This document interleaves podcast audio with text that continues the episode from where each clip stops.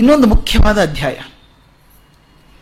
ದೇವಾಸುರ ಸಂಪದ್ ವಿಭಾಗ ಯೋಗ ಅಂತ. ದೇವಾಸುರ ಅಂತ ಬರೀತಾರೆ, ದೈವಾಸುರ ಅಂತ ಹೇಳ್ತಾರೆ. ದೈವಾಸುರ ಸಂಪದ್ ವಿಭಾಗ ಯೋಗ ಅಂತ. ಅದಕ್ಕೆ ಡಿ ವಿ ಜಿ ಹೆಸರು ಕೊಟ್ಟಿರೋದು ದೈವಾಸುರ ಭೇದ ವಿವೇಕ ಯೋಗ ಅಂತ. ದೈವಿ ಗುಣಗಳಲ್ಲಿ ಹಸುರುಗಳ ವ್ಯತ್ಯಾಸ ಏನಿದೆ ಕಂಡುಹಿಡಿಯುವಂಥದ್ದು ಈ ಅಧ್ಯಾಯದ ಕೆಲಸ. ಇದನ್ನು ಸ್ವಲ್ಪ ಗಮನಿಸೋಣ. ಪ್ರತಿಯೊಂದು ಧರ್ಮಶಾಸ್ತ್ರ, ಯಾವುದೇ ಧರ್ಮಶಾಸ್ತ್ರ ಆಗ್ಬೋದು ಮನುಷ್ಯನಲ್ಲಿ ಇರಬಹುದಾದಂತಹ ಒಳ್ಳೆ ಗುಣಗಳನ್ನ ಕೆಟ್ಟ ಗುಣಗಳ ಪಟ್ಟಿಯನ್ನ ಮಾಡಿದೆ. ಪ್ರತಿಯೊಂದು ಧರ್ಮಶಾಸ್ತ್ರದಲ್ಲೂ ಇದೆ. ಒಳ್ಳೆಯವರು ಹೇಗಿರ್ತಾರೆ, ಕೆಟ್ಟವರು ಹೇಗಿರ್ತಾರೆ, ಒಳ್ಳೆ ಗುಣ ಅಂದ್ರೆ ಏನು, ಕೆಟ್ಟ ಗುಣ ಎಂದ್ರೆ ಅಂತ ಎಲ್ಲಾ ಧರ್ಮದಲ್ಲೂ ಪಟ್ಟಿ ಮಾಡಿದ್ದಾರೆ.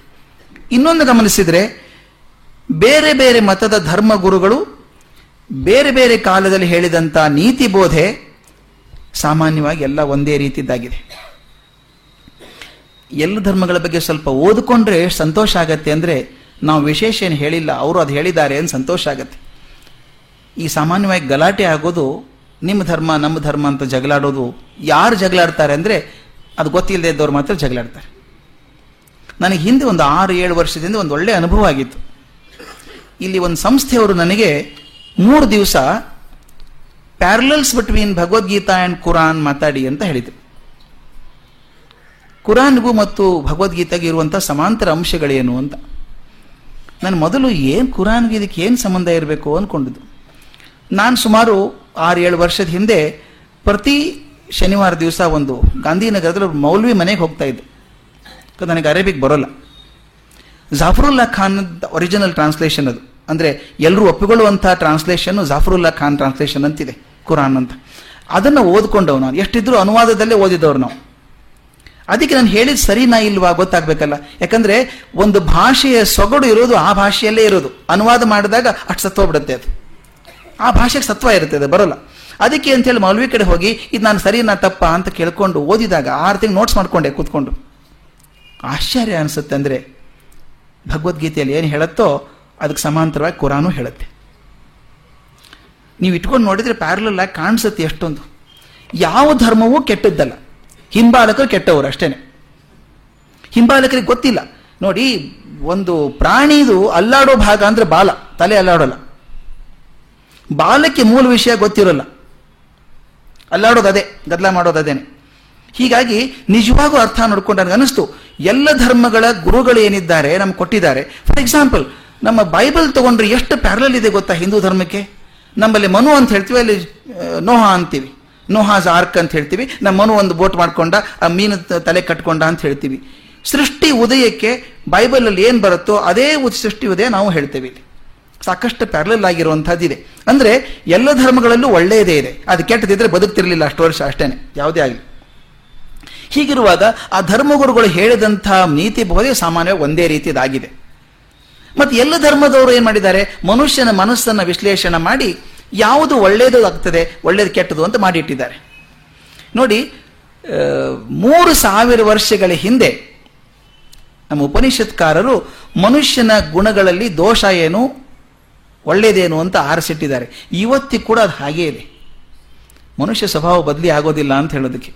ಸಾಮಾನ್ಯ ಹೇಳ್ತೀವಿ, ಕಾಲ ಕೆಟ್ಟ ಹೋಯ್ತು ಅಂತ ಹೇಳ್ತೀವಿ ನಾವು. ಮನುಷ್ಯ ಸ್ವಭಾವ ಹಾಗೆ ಇದೆ, ಮನುಷ್ಯ ಸ್ವಭಾವ ಚೇಂಜ್ ಆಗಲಿಲ್ಲ. ಅವತ್ತಿನ ಏನು ಸದ್ಗುಣಗಳು ಅಂತ ಗುರುತಿಸಿದ್ರೋ, ಇವತ್ತು ಅಂತ ಹೇಳ್ತೀವಿ ನಾವು. ಅದಕ್ಕೆ ಮನಸ್ಸಿನ ಸದ್ಗುಣಗಳನ್ನು ದೈವಿ ಸಂಪತ್ತು ಅಂತ ಕರೀತಾರೆ. ಭಗವದ್ಗೀತೆ ವಿಷಯ ಬಂದಾಗ ಮನುಷ್ಯನ ಒಳ್ಳೆಯ ಗುಣಗಳನ್ನು ದೈವಿ ಸಂಪತ್ತು ಅಂತ ಕರೆದು ದುರ್ಗುಣಗಳನ್ನು ಆಸುರಿ ಸಂಪತ್ತು ಅಂತ ಕರೆಯೋದು. ಈ ವಿಂಗಡಣೆ ಯಾಕೆ ಬೇಕಾಗಾದ್ರೆ ನಮಗೆ? ಯಾಕೆ ಮಾಡಬೇಕು ಇದನ್ನು ಕ್ಲಾಸಿಫೈ ಮಾಡಬೇಕು ಅಂತಂದ್ರೆ ಎರಡು ಪಟ್ಟಿ ನಮ್ಮ ಹತ್ರ ಇದ್ರೆ ನಾವು ಯಾವ್ಯಾವ ಪಟ್ಟಿಯಲ್ಲಿ ಬರ್ತೀವಿ ನೋಡ್ಕೊಳ್ಳೋಕೆ ಬರುತ್ತೆ. ನಮ್ಮ ಗುಣಗಳು ನಾವೇ ಹೊರಗಿನವ್ರ ಎಕ್ಸಾಮಿನೇಷನ್ ಮಾರ್ಕ್ಸ್ ಹಾಕ್ಬೇಕಾಗಿಲ್ಲ.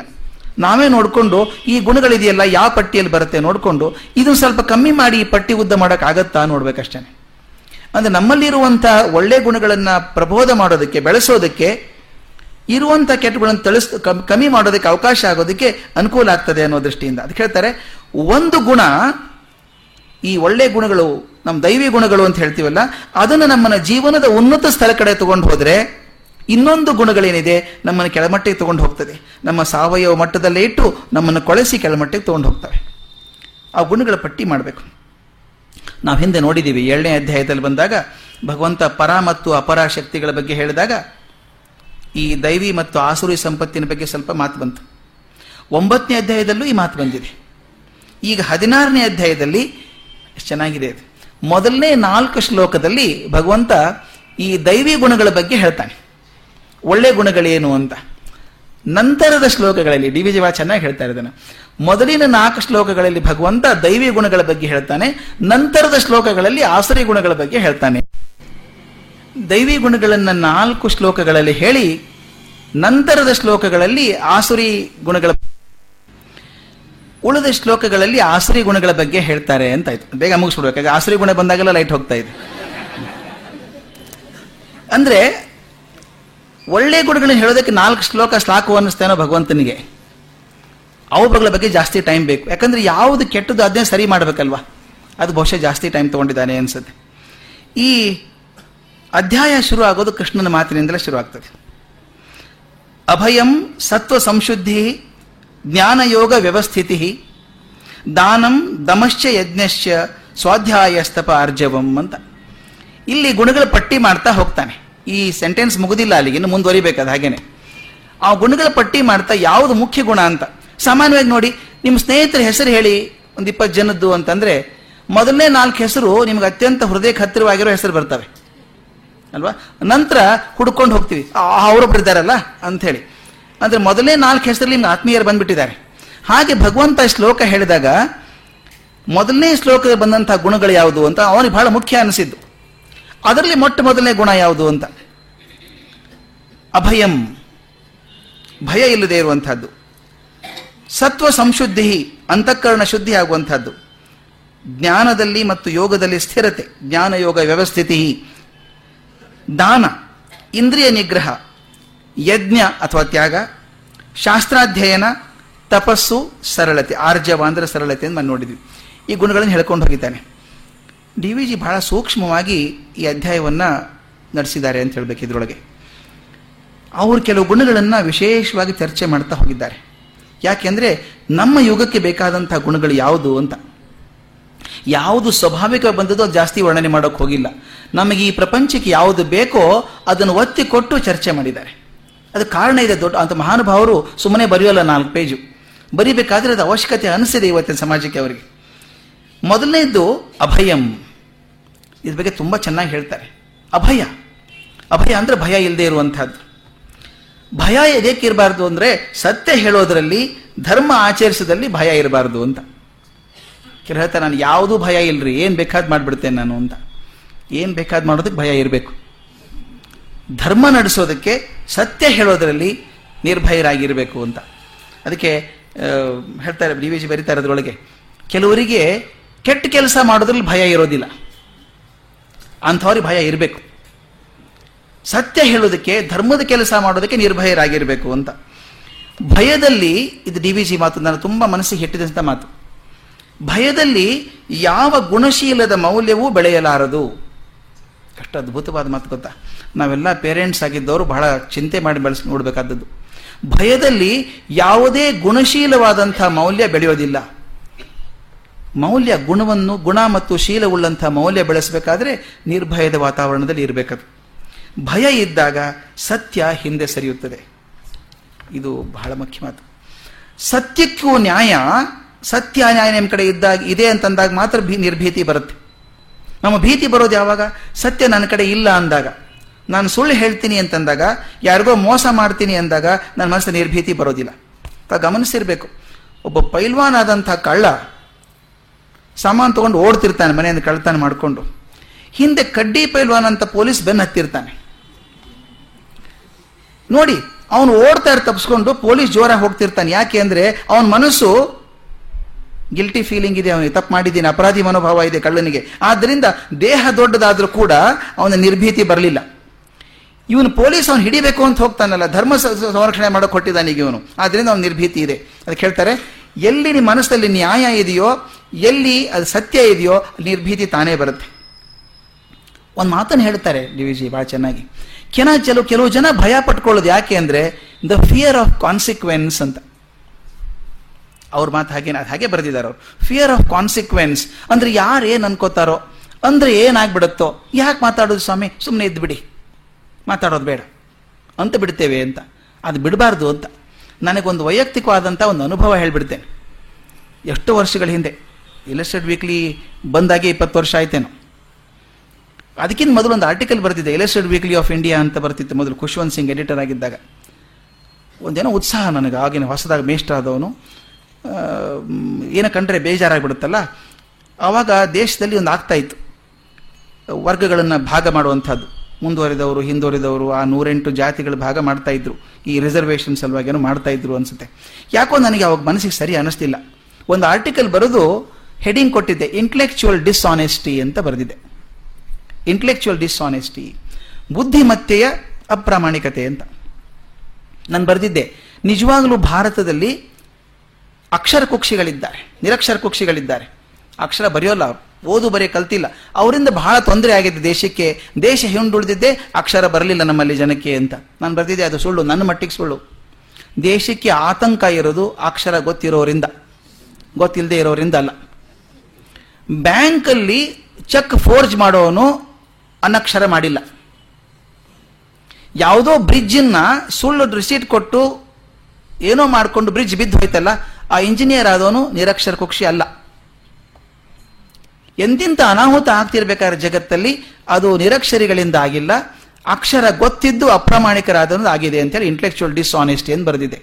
ಅದಕ್ಕೆ ಕಾರಣ ಇಷ್ಟೇನೆ. ಆಗ ಇನ್ನೊಂದು ಚರ್ಚೆ ಆಗ್ತಾ ಇತ್ತು. ನೈನ್ಟೀನ್ ಸೆವೆಂಟಿ ಫೋರ್ದಲ್ಲಿ ಈ ಪೋಖ್ರಾನ್ ಎಕ್ಸ್ಪ್ಲೋಷನ್ ಅಂತ ಆಯ್ತು. ಒಂದು ಮಾಡಿರ್ಬೇಕು ಪ್ರಯೋಗ. ನ್ಯೂಕ್ಲಿಯರ್ ಮಿಸೈಲ್ ಮಾಡಬೇಕು ಅಂತ. ಆವಾಗ ಭಾರತ ಪರಮಾಣು ಶಕ್ತಿಯನ್ನು ಪಡ್ಕೊಳ್ಬೇಕೇ ಬೇಡವೇ ಅಂತ ಚರ್ಚೆ ಆಗೋದು. ಪಾರ್ಲಿಮೆಂಟಲ್ಲಿ ದೊಡ್ಡ ಜೋರು ಚರ್ಚೆ ಚರ್ಚೆ. ನನಗೆ ಸಂಕಟ ಆಗೋದೇನು ಅಂದರೆ ಆಟಮ್ ಅಂದ್ರೆ ಏನು ಅಂತ ಗೊತ್ತಿಲ್ಲದಿದ್ದಂಥ ಪಾರ್ಲಿಮೆಂಟೇರಿಯನ್ ಜಗಳಾಡ್ತಾ ಇದ್ದಾನೆ. ಅಷ್ಟೇ ಪಾರ್ಲಿಮೆಂಟಲ್ಲಿ ನ್ಯೂಕ್ಲಿಯರ್ ಆಗಬೇಕೇ ಆಗಬಾರ್ದೆ ಅಂತ. ಅದು ನ್ಯೂಕ್ಲಿಯರ್ ಫಿಸಿಸಿಸ್ಟ್ ಒಬ್ಬರು ಮಾತಾಡಿಲ್ಲ. ನೀವು ಮಾತಾಡಬೇಕು ಸ್ವಾಮಿ. ನ್ಯೂಕ್ಲಿಯರ್ ಆಗಬೇಕಾ ಆಗಬಾರ್ದು? ನೀವು ನೀವು ಸುಮ್ಮನೆ ಕೂತಿದ್ದೀರಿ. ಭಾರತವನ್ನ ಹರಿದು ಹರಿದು ಚಿಂದಿ ಮಾಡ್ತಾ ಇದ್ದೀವಿ ನಾವು ಜಾತಿಗಳ ಮೂಲಕ ಅಲ್ಲಿ ಇಲ್ಲಿ ಅಂತ ಮಾಡ್ತಾ ಇದ್ದೀವಿ. ನಾನು ಹೇಳಿದ್ದು ಅದು ಬರ್ದಿದೆ. ಇಷ್ಟೆಲ್ಲ ಮಾಡ್ಬೇಕಾದ್ರೆ ಎಲ್ಲರೂ ಜಗಳ ಆಡ್ತಿದ್ದಾರೆ. ಇಷ್ಟು ಪರ್ಸೆಂಟು ಇಷ್ಟು ಪರ್ಸೆಂಟು ಅಂತ ಹಂಚ್ಕೋತಾ ಇದ್ದಾರೆ ಎಲ್ಲರೂ ಅಲ್ಲಿ ಪಾರ್ಲಿಮೆಂಟಲ್ಲಿ ನಮ್ಮ ಸೋಷಿಯಾಲಜಿಸ್ಟ್ ಏನು ಮಾಡಿದ್ದಾರೆ, ಮಾತಾಡಿದ್ದಾರೆ ಒಬ್ಬರಾದ್ರು ಅದಕ್ಕೆ ನಾನು ಬರೆದಿದ್ದೆ. ನಾವು we are afraid of the frowning eyes of the powers that be ನನ್ನ ಮೇಲ್ನವ್ರು ಏನು ಅನ್ಕೊಂಡ್ಬಿಡ್ತಾರೋ, ಎಲ್ಲಿ ನನ್ನ ನೌಕರಿ ಹೋಗ್ತದೋ ಅಂತ ಹೆದರಿ ಸತ್ಯ ಮಾತಾಡ್ತಾ ಇಲ್ಲ ನಾವು. ಅದರಿಂದ ನಮ್ಮಷ್ಟು ಡಿಸ್ಆನೆಸ್ಟ್ ಯಾರೂ ಇಲ್ಲ ಇಂಟೆಲೆಕ್ಚುವಲ್ ಡಿಸ್ಆನೆಸ್ಟ್ ಏನು ಬರೆದಿದ್ದೆ ಅದಕ್ಕೆ ಭಾಳ ಜೋರಾಗಿ ಪ್ರತಿಕ್ರಿಯೆ ಬಂತು. ಖುಷ್ವಂತ್ ಸಿಂಗ್ ಬರೀಬೇಕಾಯ್ತು ಕೊನೆಗೆ ಅದಕ್ಕೆ. ಇಲ್ಲಿಗೆ ವಾದ ವಿವಾದ ನಿಲ್ಲಿಸ್ತೇವೆ ಅಂತ. ಇನ್ನೊಬ್ಬರು ಐ ಐ ಟಿ ಡೈರೆಕ್ಟರ್ ಆಗಿದ್ದರು ಒಬ್ಬರು ಅವ್ರು ನನ್ನ ಪರವಾಗಿ ಒಂದು ಒಳ್ಳೆ ಆರ್ಟಿಕಲ್ ಬರೆದ್ರು ಸ್ಟ್ರಾಂಗ್ ಆಗಿ. I entirely agree with the young man what is age is right we should be scared of intellectual dishonesty rather than illiterates ಅಂತ ಬರೆದ್ರು. ಚರ್ಚೆ ನಿಂತು ಹೋಯ್ತು. ಹೀಗೆ ಬರೆದಾಗ ಯಾಕೆ ಹಂಗೆ ಬರಿತೀವಿ ಅಂದರೆ, ನಮಗೆ ಹೆದರಿಕೆ ಯಾಕೋ, ಸತ್ಯ ಹೇಳೋಕೆ ಯಾಕೆ ಹೆದರ್ತೀವಿ ಗೊತ್ತಾ? ಏನಾದರೂ ತೊಂದರೆ ಆದರೆ ಯಾಕೆ? ನಮ್ಮ ಚರ್ಚೆ ಎಲ್ಲ ನಮ್ಮ ಡೈನಿಂಗ್ ಟೇಬಲ್ ಮೇಲೆ ಇರುವಂಥದ್ದು. ದಿನ ಬೆಳಗ್ಗೆ ಪೇಪರ್ ಬಂದ ತಕ್ಷಣ ಯಾಕೆ ಹಿಂಗೆ ಮಾಡ್ಬೇಕು ಇವನು? ಯಾರು ಕೇಳ್ತಾರೆ ನಾ ಮಾತಾಡಿದ್ದನ್ನು? ಮಾತಾಡೋದು ಬಿಡಲ್ಲ. ಇಲ್ಲೇ ಮಾತಾಡ್ತೀವಿ. ಆದರೆ ಗಟ್ಟಿಯಾಗಿ ಪ್ಲಾಟ್ಫಾರ್ಮ್ ಅಲ್ಲಿ ಹೇಳಿ ಅಂದರೆ ಹೇಳೋಲ್ಲ. ನನಗೆ ಸಂತೋಷ ಆಗೋದು ಅಂದರೆ ನನಗೆ ನಾನು ಅಮೇರಿಕನ್ ಭಕ್ತ ಅಲ್ಲ. ಮೊದಲು ಹೇಳ್ಬಿಡ್ಬೇಕು ನಾನು ಅದನ್ನು. ನಾನು ಆಚೆ ವರ್ಷ ಅಮೇರಿಕಕ್ಕೆ ಹೋದಾಗ ಯೂನಿವರ್ಸಿಟಿ ಆಫ್ ವಾಷಿಂಗ್ಟನ್ ಅಂತಿದೆ ಸಿಯಾಟಲಲ್ಲಿ ಈ ಅಫ್ಘಾನಿಸ್ತಾನ್ ಮೇಲೆ ಅಟ್ಯಾಕ್ ಆಗ್ತಿರೋ ಟೈಮ್ ಅದು. ಆಗ್ತಿರ್ಬೇಕಾದ್ರೆ ಆಗಿರುವಂಥ ನೊಬೆಲ್ ಪ್ರಶಸ್ತಿ ವಿಷೇತ ಅಲ್ಲಿಬ್ಬನು ಲೆಕ್ಚರ್ ಇಟ್ಟಿದ್ರು. ಅವತ್ತು ನಾನು ಸಾಯಂಕಾಲ ಕೇಳೋಕೆ ಅವಕಾಶ ಆಯಿತು.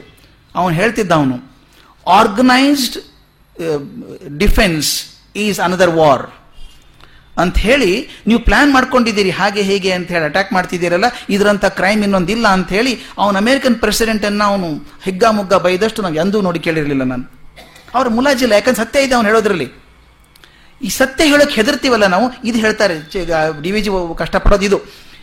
ಜನ ಏನು ಅಂದ್ಬಿಡ್ತಾರೋ ಅಂತ ಹೆದರ್ಕೊಂಡು ಸತ್ಯ ಹೇಳೋಲ್ಲ ಅದು ನಿರ್ಭೀತಿ ಲಕ್ಷಣ ಅಲ್ಲ. ಅದು ಒಳ್ಳೆ ಗುಣ, ಮೊದಲನೇ ಗುಣ ನಮ್ಗೆ ಬೇಕಾದದ್ದು ಇಪ್ಪತ್ತೊಂದು ಶತಮಾನಕ್ಕೆ ಈಗ ಅಂದರೆ ನಿರ್ಭೀತಿ ಎಂದು ಹೇಳುವಂಥದ್ದು. ನನಗೆ ಸತ್ಯ ಅನಿಸಿದ್ದನ್ನು what I find most secret I should not hesitate to speak it out ಅದು ಮಾಡಬೇಕು ಅಂತ. ಅದು ಹೇಳ್ತಾರೆ, ನಾನು ನಂಬಿಕೊಂಡ ವಿಷಯದಲ್ಲಿ ತುಂಬ ಶ್ರದ್ಧೆ ಇದ್ದರೆ ಖಚಿತತೆ ಇದ್ದರೆ ನಿರ್ಭಯತೆ ಬರ್ತದೆ. ಗಾಂಧೀಜಿ ಒಂದು ಎಕ್ಸಾಂಪಲ್ ಅದಕ್ಕೆ. ಡಿವಿಜನೇ ಬರೀತಾರೆ. ಗಾಂಧೀಜಿ ಮಾತಿಗೊಂದು ಮಾದರಿ ಇದ್ದ ಹಾಗೆ. ಯಾವ್ದ್ರ ಬಗ್ಗೆ ಚಿಂತೆ ಆ ಮನುಷ್ಯನಿಗೆ? ಯಾರ ಬಗ್ಗೆನೂ ಭಯ ಇಲ್ಲಲ್ಲ? ಕ್ರಿಪ್ಸ್ಗೂ ಹೇಳಿ ಕಳಿಸಿದ್ರು. ಮೌಂಟ್ ಬ್ಯಾಟನಿಗೆ ಹೇಳ್ತಾ ಇದ್ರು. ಬೇಕಾದಾಗ ಹೇಳೋರು, ರಾಜನನ್ನು ಭೇಟಿ ಹಾಕಿ ಕ್ವೀನ್ ಭೇಟಿ ಆಗೋಕೆ ಹೋದಾಗ ಬಿಡಲ್ಲ ಅಂದ್ರೆ ಒಳಗಡೆ. ನೀವು ಸರಿಯಾಗಿ dress ಹಾಕ್ಕೊಂಡಿಲ್ಲ you are half naked fakir you cannot be left inside ಅಂದರು. ಕೊನೆಗೆ ಹಾಗೆ ಹೋದರು ಗಾಂಧೀಜಿ. ಭೇಟಿಯಾಗಿ ಬಂದು ನನಗೆ ಕೇಳಿದ್ರಂತೆ, ಏನು? ರಾಜರು ನಿಮ್ಮನ್ನು ಹ್ಯಾಕ್ ಸ್ವಾಗತಿಸಿದ್ರು. ಈ ಬಟ್ಟೆ ಹೆಂಗೆ ಹಾಕ್ಕೊಂಡಿದ್ದೀರಲ್ಲ ಅಂತ. ಅವ್ರು ಹೇಳಿದ್ರಂತೆ king was wearing enough for both of us ಅಂತ. ನಮ್ಗಿಬ್ಬರಿಗೂ ಸಾಕಾಗಿ ಬಟ್ಟೆ ರಾಜ ಹಾಕೊಂಡಿದ್ದ ನನಗೇನು ಚಿಂತೆ ಇಲ್ಲ ಅಂತ ಹೇಳಿದ್ರಂತೆ. ಅವ್ರು ಯಾರು ಚಿಂತೆ ಹೇಳಿ? ಬಂದು ಓಪನ್ ಪೇಪರ್ಲೇ ಬಂತು ಹಾಗೇನೆ. ಅವ್ರ ಚಿಂತೆ ಇಲ್ಲ, ಯಾಕಂದ್ರೆ ಅವರಿಗೆ ಸ್ವಂತ ಆಸಕ್ತಿ ಏನೂ ಇಲ್ಲ ಅದರೊಳಗೆ. ನೋಡಿ, ನನಗೆ ಎಲ್ಲಿ ನನ್ನ ಸ್ವಂತ ಆಸಕ್ತಿ ಇರ್ತದೋ ಸತ್ಯ ಬರೋದು ಕಷ್ಟ ಆಗತ್ತೆ. ಸ್ವಂತ ಆಸಕ್ತಿ ಇಲ್ಲ, ನಿರ್ಭೀತಿ ಬಂದ್ಬಿಡ್ತು. ಡಿ ವಿ ಜಿಯವ್ರ, ಗಾಂಧೀಜಿಯವರ ಜೀವನದಲ್ಲಿ ಎಷ್ಟು ಕಡೆ ಘಟನೆ ಹೇಳ್ಬೋದು ಗೊತ್ತಾ? ಆ ಥರದ್ದು ನಿರ್ಭೀತಿ ಅಂತ ಪ್ರಸಂಗ ಬಂದದ್ದು. ಜನರಲ್ ಸ್ಮಾರ್ಟ್ಸ್ ಸೌತ್ ಆಫ್ರಿಕಾದಲ್ಲಿದ್ದಾಗ ಬಂದು ಎದೆಗೆ ಒದ್ದ ಇವನಿಗೆ. ಗಾಂಧೀಜಿಗೆ ಎದೆಗೆ ಒದ್ದು ಜೈಲಿಗೆ ಹಾಕಿದ್ರೆ ಇವರು ಚಪ್ಪಲಿ ಮಾಡಿಕೊಟ್ರು ಅವನಿಗೆ ಹೋಗಿ. ಹಾಕೋ ಕಾಲಿಗೆ ಅಂತ. ಯಾರ ಬಗ್ಗೆ ಹೆದರಿಕೆ ಅವ್ರು? ಯಾರ ಬಗ್ಗೆ ಹೆದರಿಕೆ ಇಲ್ಲ. ಆ ಸ್ಮಾರ್ಟ್ಸ್ ಹೇಳ್ತಾರೆ ನಿನ್ನ ಕೆಲಸ, ನೀನು ಮಾಡು ನನ್ನ ಕೆಲಸ ನಾನು ಮಾಡ್ತೀನಿ. ನೀನು ಹೊಡಿಬೇಕಾ? ಹೊಡಿ. ನಾನು ಸತ್ಯಾಗ್ರಹ ಮಾಡೋದು ಮಾಡ್ತೀನಿ ನಾನು. ನಿರ್ಭೀತಿ. ಕಲ್ಕತ್ತಾದಲ್ಲಿ ಸ್ವಾತಂತ್ರ್ಯ ಸಿಕ್ಕು ಒಂದು ತಿಂಗಳೊಳಗೆ. ಮೌಂಟ್ ಬಟನ್ ಹೇಳ್ತಾ ಇದ್ದ I only pray the communal violence will not get into Calcutta ಬೇರೆ ಕಡೆ ಕಂಟ್ರೋಲ್ ಮಾಡಬಹುದು if it goes into the narrow streets of Calcutta no army can save it ಕಲ್ಕತ್ತಾದಲ್ಲಿ ಕೋಮುಗಲಭೆ ಶುರು ಆದರೆ ಯಾವ ಸೈನ್ಯದಿಂದ ನಿಲ್ಸೋಕೆ ಆಗೋದಿಲ್ಲ. But I have only one man force ಅವನು ಹೇಳ್ತಾನೆ one one man force that is only Gandhi ನೋಡಿ, ಅಷ್ಟು ಹಿಂದೂ ಮುಸ್ಲಿಂ ಗಲಾಟೆ ಆದರೆ ಇವರು ಹೋಗಿದ್ದದ್ದು ಹೈದರಿ ಹೌಸಲ್ಲಿ ಮುಸ್ಲಿಂ ಮೇಲೆ ಇದ್ದಾರೆ ಹೋಗಿ. ಧೈರ್ಯ ಬೇಕು, ಎಷ್ಟು ಧೈರ್ಯ ಬೇಕಾಗುತ್ತಾ ಜನ ಕಲ್ಲು ಹೊಡೆದ್ರು, ಚಪ್ಪಲಿ ಎಸಿದ್ರು ಅವ್ರ ಕಾರಿಗೆ ಹೋದಾಗ, ನೀನು ಮುಸ್ಲಿಂ ಸಹಾಯ ಮಾಡೋಕೆ ಬಂದಿದ್ದೀಯ ಹಾಗೆ ಹೇಗೆ ಅಂತ ಹೇಳಿ. ಒಬ್ಬ ಮನುಷ್ಯ, ಇವರು ಉಪವಾಸ ಮಾಡಿದ್ರು. ಉಪವಾಸ ಏನು? ಇಬ್ಬರು ಜೊತೆಯಾಗಿ ಬಂದು ಪ್ರಾರ್ಥನೆ ಬರೋ ತನಕ ಉಪವಾಸ ಬಿಡಲ್ಲ, ಪ್ರಾಣ ಹೋದ್ರು ಅಡ್ಡಿ ಇಲ್ಲ. ಮೊದಲೇ ಸಹ ಜನ ಧಿಕ್ಕರ್ ಧಿಕ್ಕಾರ ಮಾಡಿದ್ರು, ಕಲ್ಲು ಎಸೆದ್ರೆಲ್ಲ ಮಾಡಿದ್ರು. ಜನಕ್ಕೆ ನಂತರ ಈ ಮನುಷ್ಯನ ಸಾತ್ವಿಕ ಗುಣ ಎಲ್ಲೂ ಹೋಗಲ್ಲ, ಅದು ಉಳ್ಕೊಂಡ್ಬಿಡುತ್ತೆ. ಕೊನೆಗೆ ಬಂದು ಒಬ್ಬ ಮನುಷ್ಯ ಬಂದ, ಜೋರಾಗಿ ಬಂದ, ಹಿಂದೂ ಬಂದು ಹೇಳಿದಂಥ ಮನುಷ್ಯ. ನಿನಗೇನು ಗೊತ್ತಾಗುತ್ತೆ, ಉಪವಾಸ ಬಿದ್ದಿದೆಯಾ ಮುದುಕ ನೀನು? ಹಾ? ನನ್ನ ಮಗನ ಕೊಂದು ಹಾಕಿದ್ದಾರೆ ಅವರು. ಒಬ್ಬನೇ ಮಗ ನನಗೆ ಕೊಂದು ಹಾಕಿದ್ದಾರೆ. ಏನು ಮಾಡ್ಬೇಕು ಹೇಳು ನಾನು? ನೀನು ಬರೀ ಮಾತಾಡ್ತೀಯ, ಶಾಂತಿ ಶಾಂತಿ ಅಂತ ಏನು ಮಾಡ್ಬೇಕು ನಾನು ಅಂತ. ಆ ಕ್ಷಣದಲ್ಲಿ ಉಪವಾಸ ಮಾಡಿದಂಥ ಗಾಂಧಿ ಹೇಳ್ತಾರೆ, ಒಂದು ಕೆಲಸ ಮಾಡು. ಇಲ್ಲಿ ಮುಸ್ಲಿಮ್ಸ್ ಒಂದು ಹುಡುಗ ಇದ್ದಾನೆ. ಅವ್ರ ಅಪ್ಪ, ಅಮ್ಮ ಕೊಂದು ಹಾಕಿದ್ದಾರೆ ನಿಮ್ಮವರು. ಆ ಹುಡುಗನ ದತ್ತಕ್ಕೆ ತಗೋ ಅಂದರು. ಏನು ಮಾತಾಡೋ ಶಕ್ತಿ? ನೋಡಿ ಎಲ್ಲಿದ್ದು ಬರುತ್ತೆ ಶಕ್ತಿ ಅದು? ನಿರ್ಭೀತಿ ಅಂದ್ರೆ ಎಲ್ಲಿ? ಅವ್ನು ಹೇಳ್ತಾನೆ ನನ್ನ ಮಗ ಸತ್ತೋಗಿದ್ದಾನೆ. ಏನು ಮಾಡಬೇಕು ಅಂದ್ರೆ ನೋಡು, ಇಲ್ಲಿ ಮಗ ಇದ್ದಾನೆ, ಅಪ್ಪ, ಅಮ್ಮ ಸತ್ತೋಗಿದ್ದಾರೆ ದತ್ತಕ್ಕೆ ತಗೋ ಅವನ. ನಿನ್ನ ಮಗ ಸಿಗ್ತಾನೆ ಅಂತ. ಅಷ್ಟು ಮನಸ್ಸಲ್ಲಿ ಕಲ್ಮಶ ಇಲ್ಲದೆ ಹೋದಾಗ ಮಾತ್ರ ನಿರ್ಭೀತಿ ಬರುತ್ತೆ. ಡಿ ವಿ ಜಿನ ಅದೇ ಥರ ನಡೆಸಿದವರಲ್ವಾ ಜೀವನ ನಿರ್ಭೀತಿಯಿಂದ ಯಾರಿಗೆ ಹೆದರಿದ್ದರು? ಯಾರಿಗೂ ಹೆದರಲಿಲ್ಲ. ಹಾಗೆ ಬರೀತಿದ್ರು, ಲೇಖನ ಬರೀತಿದ್ರು. ಜರ್ನಲಿಸ್ಟ್ ಆದಾಗ ಇವರು ಆರ್ಟಿಕಲ್ ಬರೆದು ನೋಡಿ ಎಡಿಟರ್ ಹೇಳಿದಂತೆ ಬೇಡಪ್ಪ, ನೀವು ಬರಿಬೇಡಿ ನಮ್ಮ ಪೇಪರ್ ನಿಂತು ಹೋಗುತ್ತೆ, ತೊಂದರೆ ಆಗುತ್ತೆ ಸರ್ಕಾರದಿಂದ ಅಂತ ಹೇಳಿದರು. ದಿವಾನ್ರ ಮನೆಗೆ ಬರ್ತೀನಿ ಅಂದರೆ, ನಾವೇನು ಮಾಡಿ, ದೊಡ್ಡವ್ರ ಮನೆಗೆ ಬರ್ತೀವಿ ಅಂದರೆ, ಕಷ್ಟಪಟ್ಟು ಏನೋ ಮಾಡಿ ಮನೆ ಸಿಂಗಾರ ಮಾಡಿಡ್ತೀವಿ, ದೊಡ್ಡವ್ರು ಬರ್ತಾರೆ ಯಾವತ್ತು ಅಂತ. ಡಿ ವಿ ಜಿ ಇದ್ರಂತೆ ದಿವಾನ್ರಿಗೆ ನೀವು ಬರಬೇಡಿ ನಮ್ಮ ಮನೆಗೆ. ನಮ್ಮ ಮನೆಗೆ ಬರಬೇಡಿ. ಯಾಕಂದ್ರೆ ನಿಮ್ಮ ತಕ್ಕ ಘನತೆಗೆ ತಕ್ಕಂಥ ಆಸನ ವ್ಯವಸ್ಥೆ ನಮ್ಮ ಮನೇಲಿ ಇಲ್ಲ. ನಿಮಗೂ ಮುಜುಗರ, ನನಗೂ ಮುಜುಗರ. ಬರಬೇಡಿ, ನಾನೇ ನಿಮ್ ಬರ್ತೀನಿ ನಿಮ್ಮ ಕಡೆಗೆ. ದಿವಾನ್ರಿಗೆ ಹೇಳುವಂಥ ಮಾತು. ಡಿ ವಿ ಜಿ ಯಾವ್ದು, ಯಾವ್ದ್ರ ಬಗ್ಗೆ ಮುಲಾಜಿ ಅವರಿಗೆ? ಡಿ ಎ ಹೆಚ್ಚಿಗೆ ಮಾಡಿದ್ರು. ಇವರು ಮೈಸೂರಿಗೆ ಹೋಗ್ತಿರ್ಬೇಕಾದ್ರೆ ಮೀಟಿಂಗ್ ಹೋದಾಗ ದಿವಾನ್ ವಿಶ್ವೇಶ್ವರಯ್ಯನವ್ರು ಹೇಳಿದ್ರಂತೆ, ಕಷ್ಟದಲ್ಲಿದ್ದಾರೆ, ಡಿ ವಿ ಜಿ ಸ್ವಲ್ಪ ಹೆಚ್ಚಿಗೆ ಮಾಡಿ ಅಂತ. ಇವರಿಗೂ ಹೆಚ್ಚಿಗೆ ಮಾಡಿದ್ರಂತೆ. ಕೇಳಿದ್ರಂತೆ, ಎಲ್ರಿಗೂ ಆಗಿದೆಯೋ? ಅಂತ ಕೇಳಿದ್ರಂತೆ. ಇಲ್ಲ, ತಮಗೆ ಮಾತ್ರ ಖಾವಂದ್ರು ಮಾಡಿದ್ದಾರೆ. ಬೇಡ ಅಂತ ಹೇಳಿ. ನನಗೆ ಬೇಡ ಅದು.